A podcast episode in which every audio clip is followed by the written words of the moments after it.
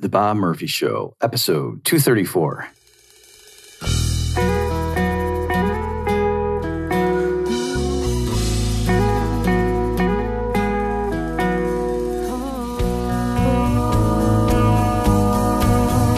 There's a tidal wave coming. What you gonna do? Get ready for another episode of The Bob Murphy Show, the podcast promoting free markets, free minds, and grateful souls. It's your source for commentary and interviews conducted by a Christian and economist. Now, here's your host, Bob Murphy.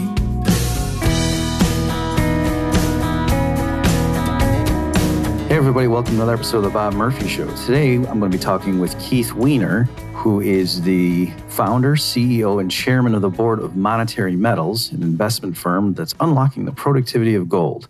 And we'll talk a little bit in the episode about what he means by that from his official bio here. Keith is an economist who is a leading authority in the areas of gold, money, and credit, and has made important contributions to monetary theory.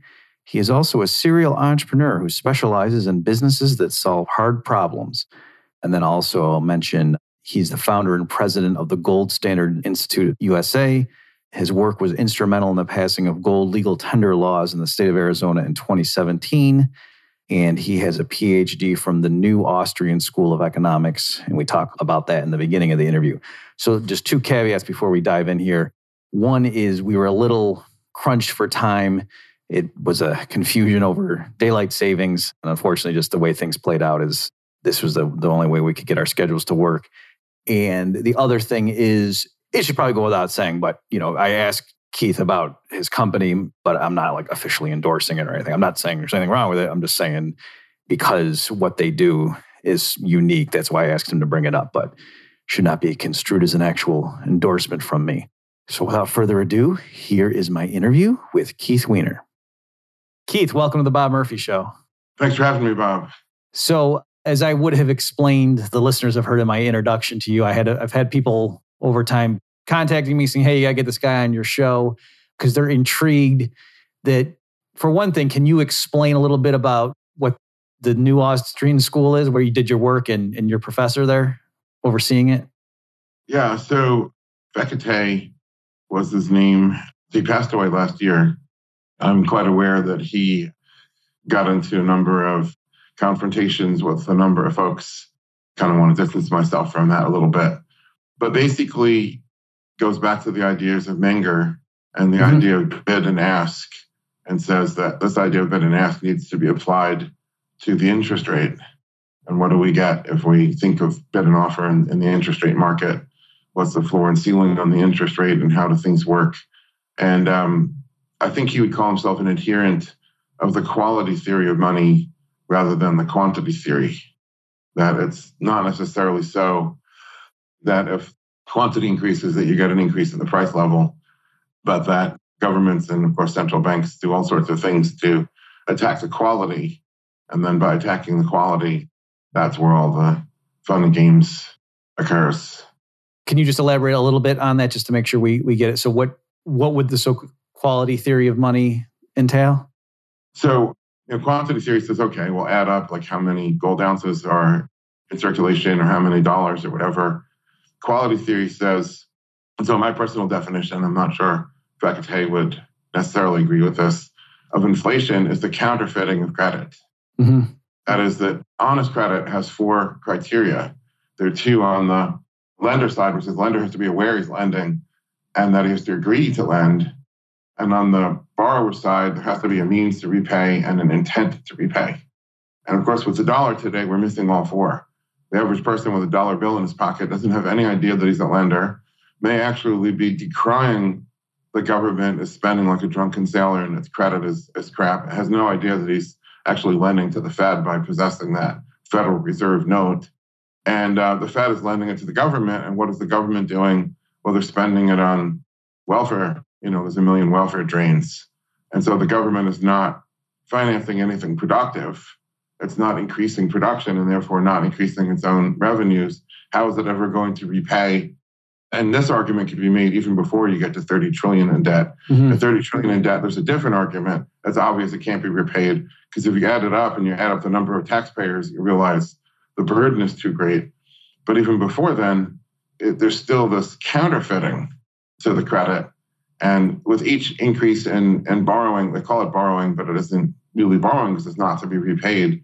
There's a degradation in the quality, and the whole system is inexorably moving towards, you know, sort of a terminal event mm-hmm. that can't go on forever because of, of this counterfeiting. If it was simply quantity, say, well, the quantity has been increasing for a long time, prices have been rising for a long time. There's no reason why that couldn't go on for another hundred years or another thousand years. And sure, a thousand years from now, you know, the price of a hamburger would be fifty thousand dollars. So every once in a while, we lop off a zero and, and life goes on. But if you see it as a counterfeiting operation where we're borrowing that we can't repay, eventually you get to the point of insolvency where you can't make a payment when due, and then the whole thing, you know, necessarily has to collapse. Okay, great. So in that exposition there, I think there was just one part that some listeners may not have fully grasped or understood. So you said that the mere act, like if someone's walking around with a twenty dollar Federal Reserve note in his in his wallet. Now, do you endorse this view too, or that was just Fekete's? That that you're implicitly making a loan to the Federal Reserve by you, yeah, you carrying you his notes around. Credit to the Fed, absolutely, yes. Okay, so can you just elaborate on that? Because I think some people are going to say, what, "What do you mean? I didn't I didn't loan anybody money. I traded some labor hours to my employer, and he gave me some Federal Reserve notes. How was that a credit transaction?" Well, that in itself isn't a credit transaction per se, but it gets to the nature of having an irredeemable currency that we all call money. And um, I've had a lot of discussions with a lot of folks about this. And a lot of times it kind of becomes reductive to definitions. Okay. Well, the definition of money is a medium of exchange. And so this is money. But I say, okay, leaving aside the definitional argument, money has got to be a final payment that doesn't represent any counterparty's promise. And that's what we banished. That's what Nixon banished in 1971 from the monetary system, being gold. When you get paid in gold, that is a final payment. You have this gold coin or gold bar, you're done, you're out. You've taken your marbles home. And sometimes taking your marbles home is exactly what you want to do if you don't trust the system or you don't like the interest rate or for whatever reason. 1971, Nixon banishes that. It no longer is possible, essentially, to withdraw your marbles. You can trade these slips of paper with somebody else. But that Federal Reserve note, it doesn't say dollar bill on it, although bill is an old word for credit. It says note on it. A note is a word for credit. Mm-hmm. So you are extending credit by bidding with your labor. You're supporting the Fed's regime and propping up the value of that dollar. And then as long as you hold that dollar bill, you're a creditor to the Fed. The whole thing is very perverse. I have to make it clear I'm not one of these MMT guys that takes all this for granted and says, see, it works. It's fine. It's wonderful. Right. Well, it works only in the sense of getting away with it. Like they get away with it for a long time because, as Adam Smith says, there's a great deal of ruin in a nation, but it's not working. It's it's destructive. It's perverse, and it's like a pseudo stable equilibrium in game theory. It continues to go on for quite a while because even though the participants don't like where we're at, there isn't really any good way. It's not like you can go to your boss and say, start paying me in gold. I want you to set my employment contract to be, you know, 50 ounces of gold per year. And I want a 10 year contract. Your boss is going to say, forget about it. You know, nobody has the pricing power to demand that. So we're stuck with the system and this is this is how it works. Okay. Can you talk a little bit about your actual like what the work that you did, your academic work? So I think probably the most important thing that I did in my dissertation. So I looked at spreads in gold, and which is called the gold basis, and studied gold backwardation and what that really meant. And I wrote something called When Gold Backwardation Becomes Permanent, which is, I think, the, actual failure mode of the dollar. But probably the most important thing I did in my dissertation was look at every time the government interferes in the economy, it's always doing so with the promise of improving outcomes. So they set a minimum wage, they set a price cap on rent, they say no gouging, they say, you know, tax this and regulate that and whatever, prohibit this, and always with some hope or promise of, of an improvement somehow. But what I did was I took a, a look using spreads as this very interesting tool and said, when an economy is working well and entrepreneurs are allowed to do their thing, then you always have, over time, you have an increase in coordination in the economy. And we can see that increase in the form of spreads decreasing. So I use the example of eggs are produced in some farming town 50 miles outside the city. Let's look at the price of eggs in the farming town and look at the price of eggs in the city center. And if you see that they're dirt cheap in the farm town, they're a penny each or penny a dozen, and then inside the city center, there's you know $20 for a carton or 12, then there's an incredible discoordination that it should be really easy for somebody to take a car, drive out 50 miles, get a whole, a whole trunk full of eggs and come back. Mm-hmm. And that arbitrage, that buying the eggs here where they're cheap and selling the eggs here where they're expensive, should compress that spread, bid up the price of eggs over here, push down the price. And so what the entrepreneurs are doing is arbitraging these spreads so that the price of eggs is pretty consistent everywhere. Unless you're in the egg business, you wouldn't really see much of a spread. But every time the government interferes, it is necessarily causing a decrease in coordination. And if you look at it with this calculus of spreads, you'll see how they've you know caused harm by preventing people from being able to coordinate. And so, you know, for instance, take unemployment. Very curious phenomenon. We have a bunch of people over here that would like a job and are willing to contribute labor in order to get paid. And there's a bunch of people over here that certainly have unlimited wants. There's things that they would like and they're happy to pay something. And somehow there's a gulf between these two groups of people that they're not able to find a profitable way to engage. And that somehow, that something is the government through some sort of tax, through some sort of regulation, through some sort of labor law, through some sort of green energy restriction, some sort of minimum wage, something. That's the thing that's keeping them apart. And so what you see is widening spreads in the labor market. You see widening spreads in all sorts of places. And um, that was the essence of what I addressed in my dissertation. So that concept applies specifically to the gold market? Well, the concept of spread apply every market. There's mm. a spread. People think of what's the price of gold. Every live market, there's actually two prices. If you are a seller with urgency, there's a bid price, and that's what you are paid. And if you are a buyer with urgency, there's an offer price, and that's what you must pay. And there's a spread between the two. And that spread can widen or narrow depending on what's going on. So there's that spread, which is an important one. In the gold market, perhaps the most important spread is the spread between spot and futures. So gold metal is trading at one bid and offer, and then futures, each futures contract. So right now, here we are late March. There's an April contract which is about to come, you know, get into expiry mode. So people will be trading the June contract. You can look at the spread between the price of gold for June delivery versus the price of gold in the spot market and there's some very interesting things that one can glean by studying that. Okay, very interesting. So, speaking of, of gold, of course, that's your main business. So, do you want to just explain the basics? So, you're the CEO and chairman of Monetary Metals. And do you want to just explain a little bit about what's sort of interesting about your, your uh, what you guys do? Yeah. So, a lot of people realize that gold is the thing that they should turn to because the dollar is in my argument, untrustworthy and obviously also losing purchasing power. So regardless of which path you know you arrive at, you come to gold and say, I should own some of this as a hedge in my portfolio. When stocks are crashing, gold may be going up. There's a lot of different reasons that people have. But a funny thing happens along the way, and that is it becomes all about the gold price. They buy gold and want it to go up, and then what do you do when it goes up? Well, then you sell it and get more dollars but you bought the gold to get out of dollars in the first place. You really want more of them. Mm-hmm. But that speculation, so I, I make a, um, a distinction between investment and speculation. And that is investment, you're financing something productive. So a factory manufactures, I don't know, webcams or wants to manufacture webcams, and they need to borrow a million dollars to buy the equipment and tools to manufacture these camera devices. So you lend them the money and they pay a certain interest rate and the profit to the investor comes out of the profit from the new production, from the new webcams that come on the market. And so that's the engine of civilization itself. In speculation, you're not financing anything, you're buying an asset. And then the profit comes from when you sell the asset to another speculator, you sell it hopefully at a higher price. the profit comes from the capital or the wealth of the next speculator.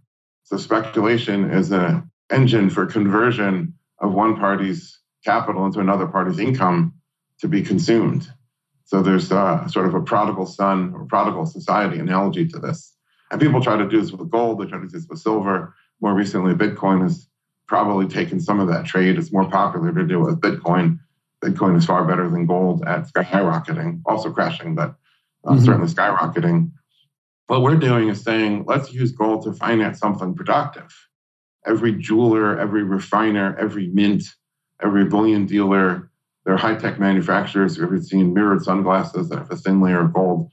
These are businesses that use gold in the business, need to finance that. And it makes more sense for them to finance it in gold than in dollars.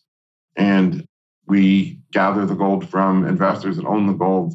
And instead of them having to pay for storage, which is typically about 0.75% a year, they're getting paid two or 3% interest to lease the gold to these companies that are using it for something productive.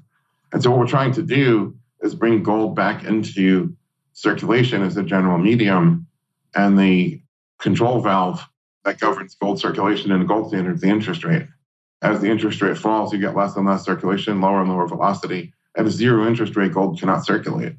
It becomes the dry asset that we've all heard Warren Buffett talk about. Gold is useless. It has no utility. We, we pay guys to dig it out of the ground. We pay more guys to put it back in the ground, stand around guarding it. It's neither productive nor procreative. He said a lot mm-hmm. over the years about it. Gold becomes a dry, unproductive asset at 0% interest. My hypothesis as an economist, and I don't really consider myself to be an academic, I consider myself to be an entrepreneur. Mm-hmm. My first business was a software company, which I sold in 2008 now I'm building monetary metals. I consider myself to be an entrepreneur. So I turned my academic hypothesis into a business model hypothesis, and that is the gold will come out for interest. And uh, it turns out to be absolutely true, and it's it's growing exponentially. Okay, very interesting. And so, from the people that give you control of their physical gold, and then they're getting earning an interest per return, that's denominated in weights of gold? And weights of gold, that's right. Yeah. Okay. Okay. Ironically, dollar and all these other things, obviously pound sterling, these all used to be weights. And the government got a hold of these words and, you know, in some Orwellian twist, you know, dollar now means an irredeemable credit of a central bank. It used to be X number of grains of either silver or gold. Mm-hmm. How, you know, everything is perverted. So, so far they haven't perverted ounce or gram. And right. so we're, we're safe right. at the moment. Yeah. Yeah, that's something I stress when I explain to people like the history of the gold standard in the US. I think, and, and I think I used to think like this as well until I did more research that, oh, so back in the day, the government like pegged the dollar to gold or, you know, and it was like, no, it was more like it defined, like in the same way that, that you know, a foot equals 12 inches just to, you know, ensure weights and measures so that commerce could, you know, have units to put in contracts that yeah that like the dollar like you say originally was defined as a certain physical weight of gold or silver. It wasn't like it was a monetary policy. It was more just like no, these are the I, units. I'm smiling and half chuckling because I moderated a debate at Freedom Fest between Warren Coats and Gene Epstein. Should we abolish the Fed and go to a gold standard? And of course, Gene mm-hmm. Epstein, yes. Warren Coats, central banker to the central bankers, said no. And you know, Coats was awarded his PhD.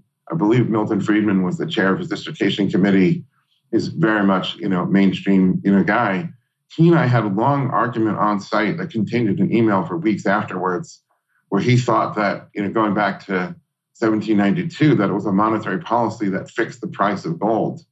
Could not grasp. I could not, I did not possess the words to communicate what you just said to, in a way that he could hear it. Yeah. we basically disengaged with him still believing that the government had a monetary policy that was a price fixing policy. And um, I, I imagine to this day, still, that's what he thinks. Right. Well, there was, I think Milton Friedman did contribute to that confusion himself. He had an essay, I think it was in Capitalism and Freedom, but it, it might have been one of his other books. But yeah, where he was arguing in favor of freely floating currencies and you know saying hey we don't want the government to fix the price of coffee why would we want them to fix the price of you know francs or what you know this is before the euro Right. and i remember when guy was a teenager I was like oh yeah that makes sense and then of course i I got into rothbard who explained that well no if each of the governments is defining their sovereign currencies as a certain weight of gold let's say then it kind of pins down so it's not a price control it's just more like arbitrage would keep it within those limits you would be stupid to trade well outside the band of the so-called fixed exchange rate if each government is redeeming its currency in the respective weights of gold. Right. Well, if they were all defined as gold, right, then the whole problem, it's like a, it's a problem that's an artificial problem that comes as an artifact of a irredeemable currency system that if we actually had a free market and government wouldn't be the issuer of the currency anyway, it would be Mhm. private banks, then the problem goes away. You don't have foreign exchange volatility because gold, an ounce of gold is the same anywhere in the world. Yep. Yep. And then each credit redeemable in gold might have a different price depending on the market's assessment of that issuer's credit. So if somebody starts to go down, you know, it's like in the bond market today, you see somebody's bonds are trading at 78 cents on the dollar, and you say, uh oh, those guys are in trouble, right? And they're, you know, no longer money good. Mhm. Normally it'd be 100 cents on the dollar. Are you still involved with the uh, Gold Standard Institute? Yeah, I- haven't done a lot. So I founded a 501c3 nonprofit called the Gold Standard Institute, and I founded a for profit called Monetary Metals, Mm-hmm. both of whom were intended to be different, you know, t- tongues like on a on a pincers Right. to try to help the world rediscover gold. And the gold standard and the 501c3 nonprofit was about education and outreach, and the for-profit is about, you know, let's get interest on gold. And so I have to say one other thing about the for-profit, which is I think a good working definition of the gold standard is when anybody wants to. So the key is choice. You don't have to. There's no government law that says deposit your gold. It's illegal to have it in your house or whatever. But anybody who chooses to can deposit their gold and earn interest on it. If that condition is true, you have a gold standard. And so that's what Monetary Metals is trying to bring about. There's a why to this gold finance business. And um, the Gold Standard Institute was about education and outreach. And so I've, I've written quite a lot of material on the education outreach side. I got involved in helping legislators here in Arizona, but also in Texas and Utah and Wyoming and a bunch of other places that, you know, I had, you know, calls and briefings and testimony and all kinds of stuff that I tried to do to get politicians to pass, you know, at the very least, a law that repeals the capital gains tax on gold, which is one of the most pernicious things Mhm. that they have. Well, yeah, yeah, I'm glad you. That's what I wanted to ask in, in terms of this. You know, as we're as our time is winding down here, just the last big topic is: Can you explain to the listeners like what are some of the? Because you mentioned before, like, oh, it, it would be hard to go to your boss and say, "Hey, can you just pay me in in gold?" And so some people say, "Well, why?" Like, you know, it's what's the problem? Like, aren't there a bunch of employers now who you know are fans of the Austrian school or whatnot, or, or could be made to be such? And you know, what what institutional, regulatory, or tax constraints are in place to make it impractical right now for a sudden So- conversion of to using gold? You have to differentiate between if your salary is in dollars and you want your boss to provide the service of converting, exchanging the fixed amount of dollars, which is your salary, to whatever amount of gold can be purchased at the then current gold price. To essentially your boss going to the coin shop and buying coins for you and handing those over. Mhm. Okay, anybody could do that. That's just a matter of adding, you know, different payment option as a benefit. And if that became popular, I mentioned some coin shops would approach big employers and say, "We can help you do this." Versus actually fixing your salary not as a matter of dollars, but as a matter of ounces. And the problem is the price risk. I Mhm. mean, nobody knows what the price of gold's going to be tomorrow. And if it's three thousand dollars, that means your boss has just given you a fifty percent raise. So you get out of line with the market, and that's a really bad deal for your boss. At some point, if you get too far above market, your boss is going to have a, a greater pressure to lay you off. And conversely, in the other direction, if the gold price were to drop to twelve hundred bucks again, not that I think that's likely, but it could happen. And if it did, you're now working significantly below market your boss would have to assume you're going to quit and find another job. So there's so many, you know, it's not even really a legislative problem, but there's so many network effects and economic law like this that really don't make it practical for anybody to price long-term contracts of any sort in gold. And that's where there's an enormous amount of work to be done, you know, to move in that direction. But having payroll in gold would would not be one of the first things as I would order it. Mm-hmm. Okay, okay, well, fair enough, and I'm glad you did because that's that's actually my answer too. When some people would eh, like, I'd give a talk at the Mises Institute, and somebody would ask, "Oh, do they pay you guys in gold?" And I kind of said, "Well, you did that." Well, no, if they did, I would have to go sell the coin. You know what I mean? Like, because my landlord right now doesn't take gold as payment and things, you know, things like that. And if I wanted to invest in more gold coins this month, I could do that anyway. You know, so it, those are two separate issues. But you did mention like the capital gains problem. So can you just explain how that's a constraint? Yeah, I wrote an article for Forbes talking about this, and the tax on gold. Okay, it's it's annoying. You know, if the price of gold goes up, it's annoying and painful. You have to pay tax on it. But even worse, if you're really trying to use it as a medium, is the reporting and record keeping that you would have to do to be fully compliant.